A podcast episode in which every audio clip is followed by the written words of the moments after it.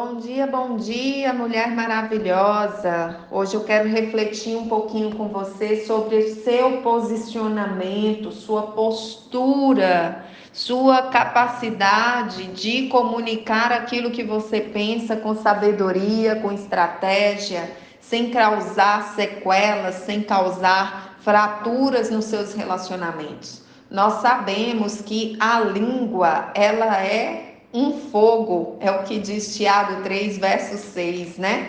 E quando nós pensamos sobre o controle da língua, nós pensamos sobre aquilo que nós falamos, nós pensamos sobre aquilo que nós comunicamos, né? E muitas vezes o freio na boca é algo bem interessante, dependendo do contexto em que nós estamos inseridas no momento. Mas hoje eu quero refletir um pouco diferente disso sobre aquilo que você tem falado, principalmente com seu cônjuge, com seus filhos, no sentido de fraturas que você pode estar causando no seu relacionamento com eles. As pessoas mais próximas, né? Não necessariamente só cônjuges e filhos, mas o que você tem falado para os seus pais, para os seus colegas de trabalho, para os seus colegas de escola, como você tem comunicado com eles, expressado a eles aquilo que você pensa? Será que você tem orgulho de ser aquela mulher que fala tudo, que é muito sincera, que é muito honesta, que é muito transparente? Será que você é uma mulher que se retrai, não se expressa, não fala nada do que sente, fica ali esperando que o outro adivinhe que você está precisando de ajuda ou que você é, gostaria de fazer algo mais? Qual tem sido sua postura nos seus relacionamentos? Tudo que foge do equilíbrio, né, traz consequências né? Eu, esses dias eu ouvi a pastora Talita Pereira falando o seguinte, que é, a obediência gera bênção e que a desobediência gera consequências.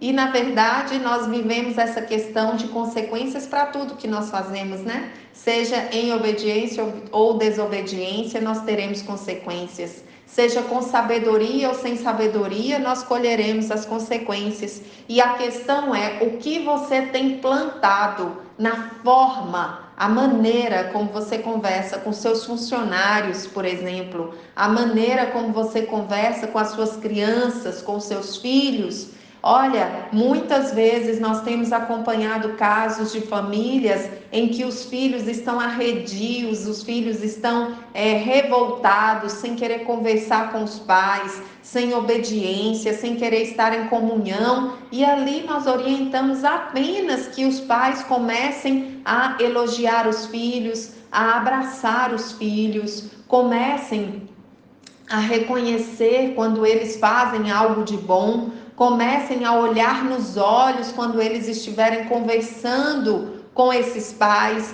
e isso já tem gerado uma grande diferença nesses relacionamentos. Isso já tem contribuído, essas atitudes, pequenas atitudes, já tem contribuído de forma maravilhosa para a restauração desses relacionamentos. E é esse alerta que eu quero trazer para nós nessa manhã termos a cautela, independente do nível de estresse, independente do nível de é, acúmulo de tarefas que você esteja enfrentando no momento. Ter a cautela de tratar bem as pessoas com quem você convive mais de perto. De falar sim o que você deseja falar, mas falar com sabedoria, falar de uma maneira estratégica, sem causar tantos problemas sem causar rupturas nos relacionamentos. Muitas vezes nós criticamos o outro, nós criticamos a atitude do outro, nós terceirizamos a nossa responsabilidade,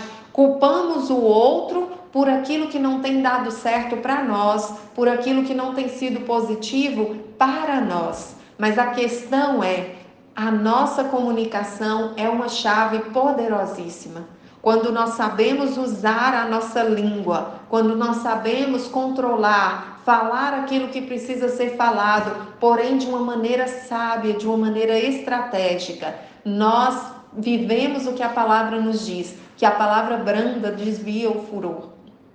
Nós vivemos uma é, realização no nosso relacionamento, onde vai se ganhando espaço, vai se ganhando confiança, vai se ganhando o que? Força para se expressar sim o que se precisa ser expressado, o que é necessário ser expressado, porém de uma maneira que não traz rupturas maiores. E eu te chamo a sua atenção para isso hoje, porque não adianta nada você é, estar o tempo todo, por exemplo, corrigindo as pessoas o quanto você tem corrigido as pessoas com quem você convive, o quanto você tem sentido que essas pessoas tomam decisões erradas, que elas falam coisas erradas, que elas fazem as coisas erradas.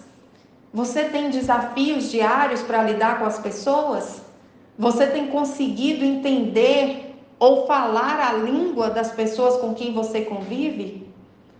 Se você não tem conseguido entender as pessoas com quem você convive, se você não tem conseguido é, alinhar a sua percepção, a sua compreensão com essas pessoas, entenda que o principal motivo de fracasso, seja nas instituições, empresas, famílias, tem sido a comunicação, a falha na comunicação. Para você ter uma ideia, 87% dos profissionais eles fracassam porque não sabem gerir suas emoções e com isso, consequentemente, comunicam o que não devem comunicar. Fazem o que não devem fazer, falam o que não devem falar, porque falta de inteligência emocional, falta de equilíbrio emocional, falta de sabedoria na língua, nas palavras. Se você não tem sabedoria para conversar, se você vem de um contexto onde as pessoas conversavam com você com grosseria e hoje quem convive com você estranha isso, não se acomode, não diga eu sou assim mesmo, se tiver que me amar é do jeito que eu sou, é isso que eu sou. Não, você tem condições de mudar. Você é um ser humano, está em desenvolvimento, está em mudança o tempo todo. Você é capaz de mudar.